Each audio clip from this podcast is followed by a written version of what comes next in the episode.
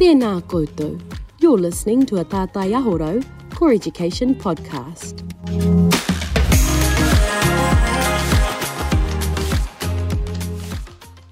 Tēnā koe hana no, no mātou, te hunga whakarongo ki tēnei, ki tēnei podcast no mātou te whiwhi i, i whakarongo ki tō kōrero i tēnei, i tēnei wā. Uh, so without further ado, we'll just get into it. so really keen to hear um, from your perspective, from a historical perspective and your understanding of it, where did we go wrong in the treatment of te reo Māori? Oh, well, kia ora uh, It's a good question, you know, from this historical perspective. where did we go wrong in the treatment of te reo Māori?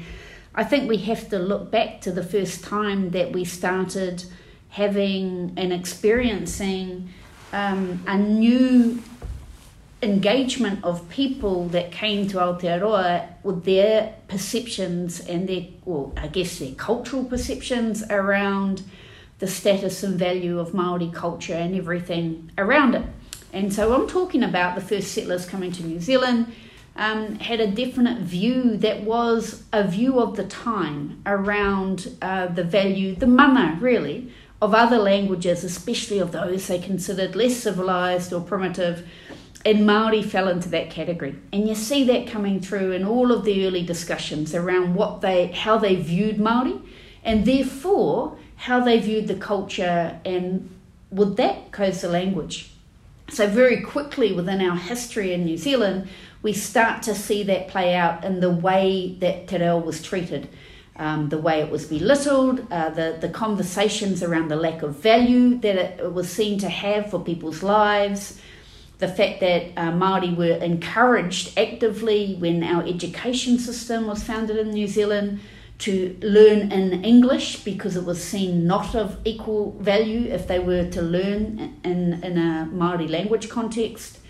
And it just gets worse and worse until the point where we've got active policies that are, um, you know, enacting corporal punishment on children if they are caught speaking Maori in the classroom.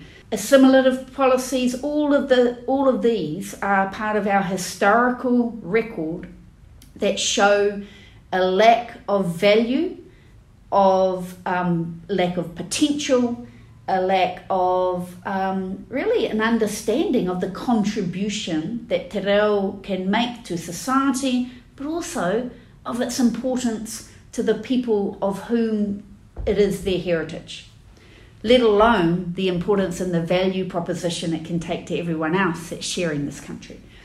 So, really, from if we look at it in a historical perspective, I think the question where did where did it go wrong in, in our history? I would say as soon as we had a merging of cultures where people came with a set of beliefs that were prejudice and bias in the favour of other languages such as English over the language of this, the first language of this land. Hmm. Killed it. So, um, as a as a recipient of the work that you have done via the revitalisation of te reo within our iwi of Kāi Tahu, we know that you've dedicated your career to this and have taken many roles in it. Why is the revitalisation of te reo Māori so important to you? The the revitalisation of te reo is so important to me personally uh, because of the journey that I've taken in my own language um, growth as well, my own language development. But it steps back to the question, um, the historical question around the way that our language has been treated. Part of the first step of language revitalisation is an awareness of why we are in the situation we're in and then what needs to be done to rectify that. So it means that we've had to also come to an understanding of all the narrative that we've been fed over the years, which I would say is the propaganda that has belittled Te Reo, that is actually often in the back of people's minds. You know, the questions: Will Reo help me get a job? Are my children's um, are my children going to be somewhat, you know, um, limited if if I have at the in the home? Uh, is it going to negatively impact their English? all of these myths that we've been fed over generations is the first starting point to be that we need to unpack that to really understand okay well what are what is the status of te reo and how can it benefit us i knew very early on that i loved the sound of it i loved um, the what the little glimpses into te ao Māori that I was able to achieve with a very limited language as a child, just how much richer that world that I ended up looking at was mm. when I had te reo Māori alongside. I started learning very early on how much it was aligned to the way I felt about myself as a, um, a descendant of uh, Kāi Tahu and as a Māori within our country.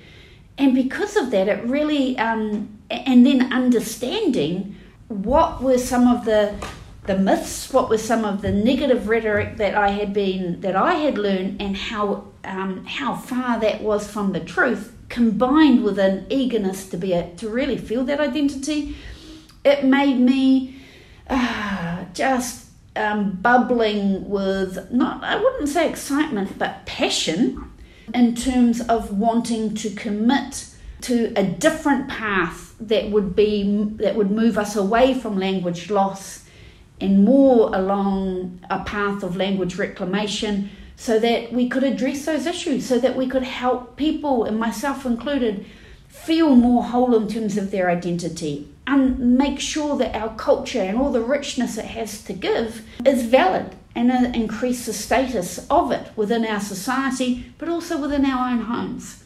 Hmm. And that in turn would help change that narrative so that people could say, hey, with Te Reo, if we go through this reclamation, revitalisation, how much better can we be as a people, but also how much better can we be as a society that is truly celebrating all that richness that we have to give? Another question we have is, and also knowing that particularly when it came, comes to te reo, you are a second language learner of that, as are a number of our Maori and non-Maori people in this space. What advice would you give to people who don't know where to start? Why is this so important for the future of te reo, of te reo for Aotearoa?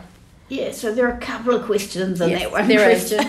um, so, firstly, what advice would I give to people who don't know where to start? The best thing I think about learning a language is that a language is made up of a whole range of things, but importantly, it's made of up of words. It's made up of words, of structures, nuances. It's got the kiwa, the sayings and proverbs, a way of looking at the world and describing the world.